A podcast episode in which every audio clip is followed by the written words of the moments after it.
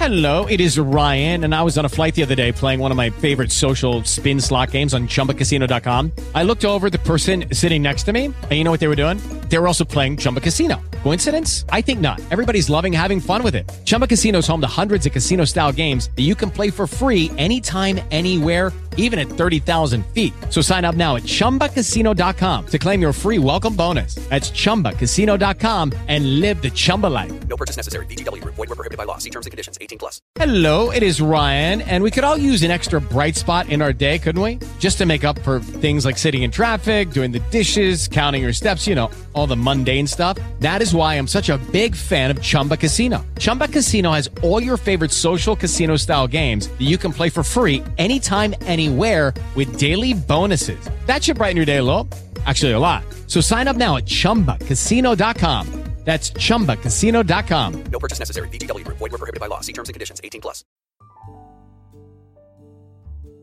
Benvenuti a questo nuovo podcast, in questo caso eh, collegato con il corso eh, Scrittura moderna di Andrea Pernarcic e Jessica Kramer. Questo è un bonus track eh, legato alla scelta dello stile, in questo caso par- parleremo del romanzo storico. Il romanzo storico è una storia che racconta eh, attraverso dei personaggi inventati, di invenzione, che eh, quello che può essere la trama, ma eh, sempre con uno sfondo di contesto storico preciso e dettagliato. Quindi bisogna prendere tutta quella che è la parte, diciamo, di fatti realmente accaduti e eh, tutta la parte delle date, eccetera, e va fatta una armonizzazione, così si dice, eh, sulla quale noi inseriremo i nostri personaggi che abbiamo in qualche maniera inventato. Ehm, la prima parte più importante è quella di fare ricerche, che devono essere accurate sull'epoca storica che avete scelto e ovviamente devono guardare a 360 gradi. Allora, diciamo che dal 1962 in poi possiamo andare anche in una biblioteca e recuperare il libro dei fatti. Allora, ci sono, si può fare anche in internet, ma in internet non c'è proprio tutto. Invece, eh, questo libro, questo almanacco, diciamo, contiene praticamente tutte le cose che sono avvenute più importanti eh, di quell'anno. Sono eh, delle collane particolari e hanno praticamente la caratteristica di contenere un po' tutto quello che c'è nel mondo. Vuol dire che se io devo dare credibilità al mio romanzo storico, parto da quello che per esempio è successo in Italia, poi mi aggancio a quello che è successo a Chernobyl, nello stesso anno mi aggancio con un premio Nobel, mi aggancio a un problema che c'è stato all'interno per esempio di un sommergibile che ha affondato nel mare del nord, piuttosto che ad altre situazioni che per esempio il Concorde che ha avuto un problema partendo dall'aeroporto eh, di Parigi e eh, è dovuto ritornare a Parigi perché ha preso fuoco un motore e così via. Questo per dare un senso veramente eh, immersivo al lettore che leggerà il romanzo.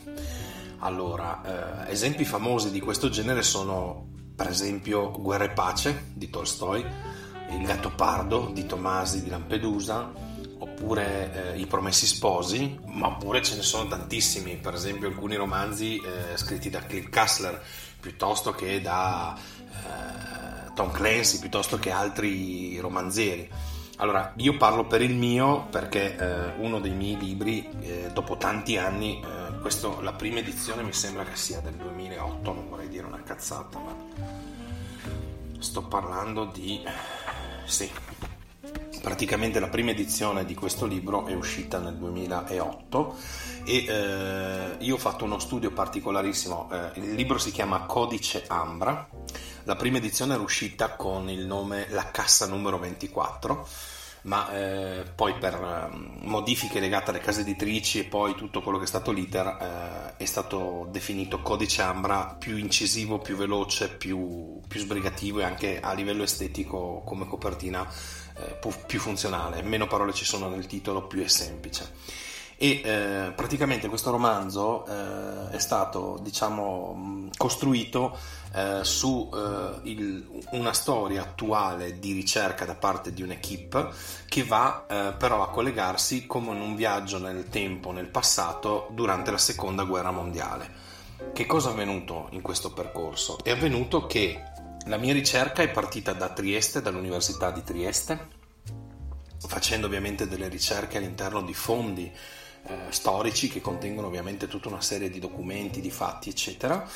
È stata fatta attraverso anche documentazione dell'Istituto Speleologico eh, del Friuli Venezia Giulia, perché Trieste eh, ancora oggi eh, detiene più di 7 km di bunker eh, nazisti che in realtà sono stati in parte realizzati, in parte hanno utilizzato i bunker austriaci che a loro volta erano stati eh, costruiti attraverso eh, la storia perché li avevano costruiti duemila anni fa i romani.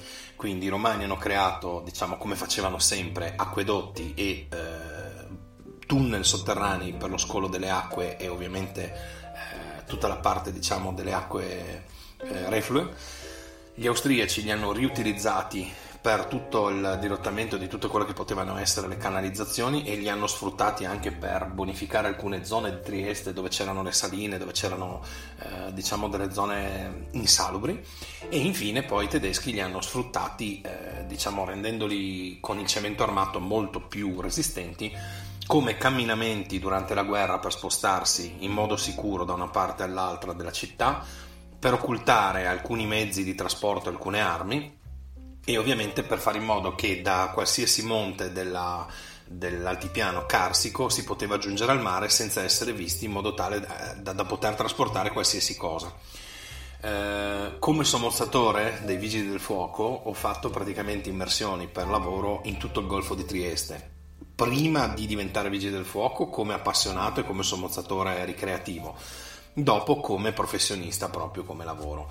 Questo mi ha portato ovviamente a fare tutta una serie di scoperte particolari e eh, ha concentrato la mia attenzione su due cose importanti. Allora, la prima, una mia passione che è il castello di Miramare con tutta la storia asburgica di, del conte dell'arciduca Massimiliano d'Asburgo, di sua moglie Carlotta, di tutto quello che eh, rappresenta, diciamo, que- non è più una fortezza perché è un castello ovviamente del, dell'Ottocento, quindi eh, è un castello di rappresentanza, diciamo così.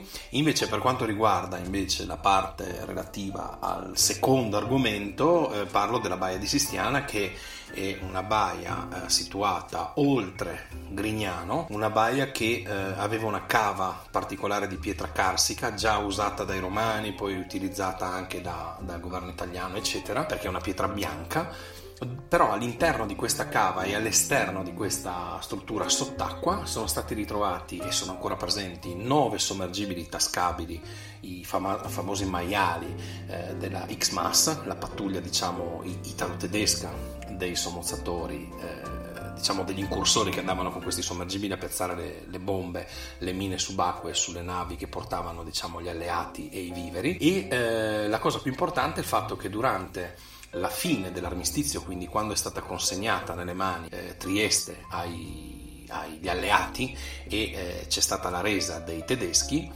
tutta la costa eh, di Trieste, sono 27 km, era stata minata con eh, esplosivo e l'unica cosa che hanno fatto saltare è proprio una caverna che dava da questa cava di roccia sul mare dove si presumeva che all'interno ci fosse un, uh, un sommergibile U-Bot particolare, molto più piccolo, e non si capiva da dove arrivasse. Questa cosa è importantissima perché? Perché tra le indicazioni ricevute da diversi storici con cui ho parlato, e questo è fondamentale quando si costruisce un romanzo storico, avere qualcuno che sappia bene e che conosca la storia da un punto di vista proprio delle varie datazioni la seconda cosa come intuito è stata il fatto che eh, nelle varie indicazioni ho scoperto che all'interno del castello di San Giusto, proprio durante l'ultima resa dove si erano nascosti diciamo, questi, questi nazisti che stavano cercando di scappare da Trieste e tornare in patria senza essere catturati e uccisi, avevano una macchina Enigma, quella famosa macchina che eh, utilizzava i cifrari per fare in modo che i messaggi non venissero eh, decifrati da eh, americani e inglesi a 5 rotori. Le macchine Enigma normalmente ne avevano 3. Dopo la disfatta dell'ammiraglio del Dönitz sull'Atlantico avviene praticamente questa situazione nella quale il decidono di far inserire, introdurre il quarto rotore, quindi complicando ancora di più la criptazione, a tutti i sommergibili U-boat che sono all'interno dell'Atlantico che si stanno muovendo per bloccare le navi alleate che trasportano truppe e quant'altro per eh, l'invasione, diciamo, eh, in, lo sbarco in Normandia. Questa macchina ne aveva 5 quindi un qualcosa di ancora più complicato, ancora più complesso, ma soprattutto il concetto è che ehm, quel tipo di macchina funziona come una ricetrasmittente, vuol dire che c'è una macchina che trasmette il messaggio ed era quella di Trieste e deve essercene per forza un'altra identica e programmata nello stesso modo per decodificare quel messaggio. E nessuno sa ancora, non è ancora stata trovata, forse è andata distrutta. Questa cosa però mi ha talmente incuriosito e mi ha fatto riflettere sul fatto del perché ci fosse una macchina così complicata, perché gli unici messaggi così importanti che potevano arrivare a una macchina del genere eh, arrivavano dalla Tana del Lupo, quindi da, direttamente dal quartier generale di eh, Hitler. Perché avrebbero dovuto avere una macchina così complessa sul Golfo di Trieste? E voi vedere, ho detto che eh, avevano ipotizzato fra i vari piani di fuga la possibilità che Hitler arrivasse a Trieste, salisse su un sommergibile e andasse verso il Sud America? Perché queste erano le varie opzioni che loro avevano come gerarchi tedeschi nazisti ipotizzato. Bene, da qui io ho iniziato tutto un mio percorso di studi, sono andato a verificare un sacco di dati, ci ho messo più di tre anni per raccogliere tutti i fondi di, di informazione e eh, sono arrivato praticamente a alcune conclusioni, soprattutto rispetto alle immersioni subacquee che avevo fatto, che sono legate al fiume Timavo, che è un fiume che si inabissa praticamente, parte dalle foci di San Giovanni in eh, Slovenia, si inabissa, percorre non so quanti chilometri fino ad arrivare vicino a Sistiana e sfocia a Sistiana eh, negli anni, e stiamo parlando più di 50 anni di ricerche, hanno provato di tutto. Hanno provato a metterci del colorante, alcuni subacquei sono scesi non li hanno più trovati, cioè non, sono morti non hanno più trovato neanche i corpi le attrezzature, quindi non si sa dove finivano, dove va a finire questo fiume.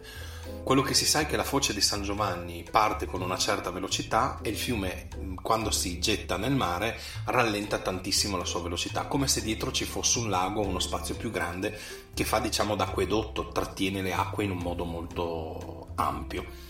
Eh, hanno provato addirittura a mettere dentro degli isotopi radioattivi e cercare di, di, tracciare la cosa, ma siccome questo fiume scende oltre 400 metri, è molto difficile riuscire a identificare il percorso.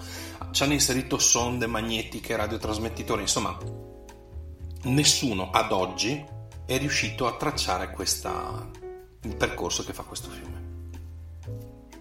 Nei miei studi, non solo come subacqueo, ma come curioso, mi spingo e vado a verificare quella che è la, l'attività nazista durante il periodo che va dal 33 fino al 45 nell'ambito di quello che era il punto di confine tra la Germania e l'Italia che è l'Austria. E trovo che ci sono tre laghi nei quali i nazisti facevano grandi esperimenti, ma ce n'è uno particolarissimo, che è il lago Toplitz. Ehm, ecco, questi tre laghi sono tutti collegati, è come se eh, ci fosse un fiumiciattolo che collega un lago con l'altro. Ma uno di questi laghi è particolarissimo per tanti motivi, anche perché c'erano i tedeschi, ma soprattutto perché dalla superficie a una profondità di circa 60-70 metri l'acqua è cristallina e eh, acqua dolce, ha eh, tutte le caratteristiche mh, lacustri, quindi anche la vegetazione, le alghe, i pesci, eccetera, sono di lago. Sotto gli 80 metri avviene una cosa unica al mondo, l'acqua comincia a, ad acquisire una salinità comincia a diventare quasi acqua di mare e non si capisce primo da dove va a pescare diciamo, questi sali minerali, secondo come mai ha le caratteristiche del mare. Cosa succede? Che ehm, l'unica ipotesi che viene formulata che è quella che io attesto poi nel libro è che ci sia un collegamento, quindi un vaso comunicante tra questo lago e il mare Adriatico però non è documentato, non c'è nessuna traccia negli archivi storici neanche di Berlino perché eh, hanno fatto saltare in aria e esplodere tutto, quindi non ci sono informazioni. Le uniche informazioni che abbiamo sono uno dei nazisti di riferimento di Hitler, che è quello che ha eh, fatto i primi sopralluoghi e ha deciso esattamente come costruire le cannoniere, i rifugi, eccetera, ed è eh, La volpe del deserto eh, di Hitler, quello che ha vinto tutto in Etiopia contro anche Mussolini con i carri armati, ed è Erwin Rommel, che era praticamente un riferimento perché era una persona che da un punto di vista strategico era fondamentale come braccio destro di Hitler le informazioni che lui dà sono quelle di fortificare la città, come suddividerla, ma mettono una quantità di cannoni e di, diciamo così, contraerei e quant'altro sopra la baia di Sistiana dove eh, non c'era assolutamente niente.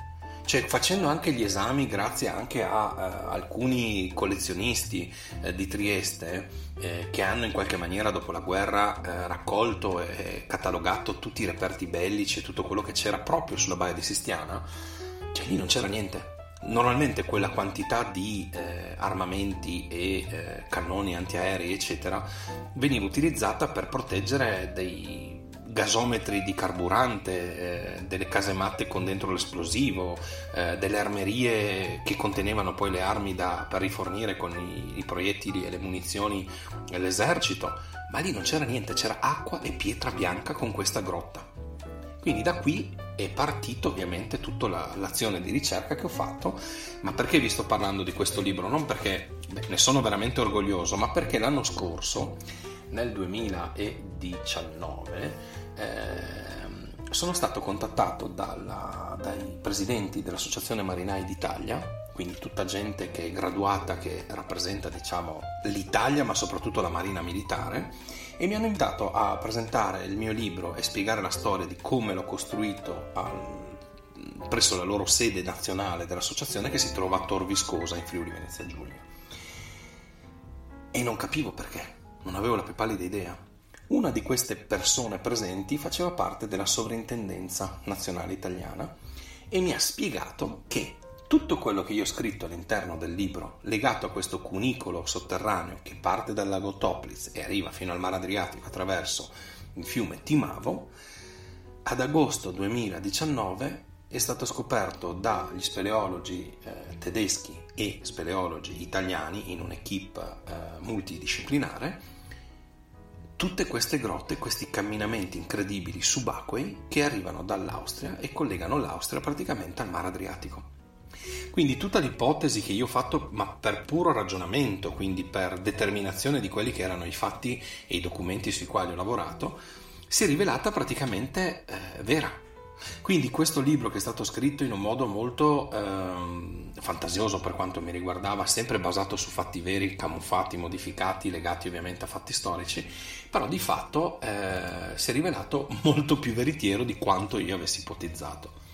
Quindi, cosa importante in, quando si va a fare una, un'azione del genere? Beh, intanto avere un'idea, un soggetto, definire bene lo spazio in cui ci si vuole muovere, quindi in una nazione, in una regione, in un comune, in tutto il mondo sott'acqua, insomma, in modo da capire esattamente quali saranno anche gli strumenti da far utilizzare ai nostri eh, personaggi, aerei, sommergibili, attrezzature subacquee, eccetera, ma soprattutto è importantissimo definire o trovare, scovare da qualche parte nell'ambito storico un qualcosa che non sia stato ancora chiarito qualche mistero che in qualche maniera a legge rimane ancora sospeso, al quale noi cerchiamo, con la fantasia, con il ragionamento, eccetera, di dargli un significato e di eh, in qualche maniera eh, comunicarlo, renderlo vero, eh, diciamo così, risolvere il mistero o far risolvere questo mistero attraverso il libro al lettore che lo sta leggendo.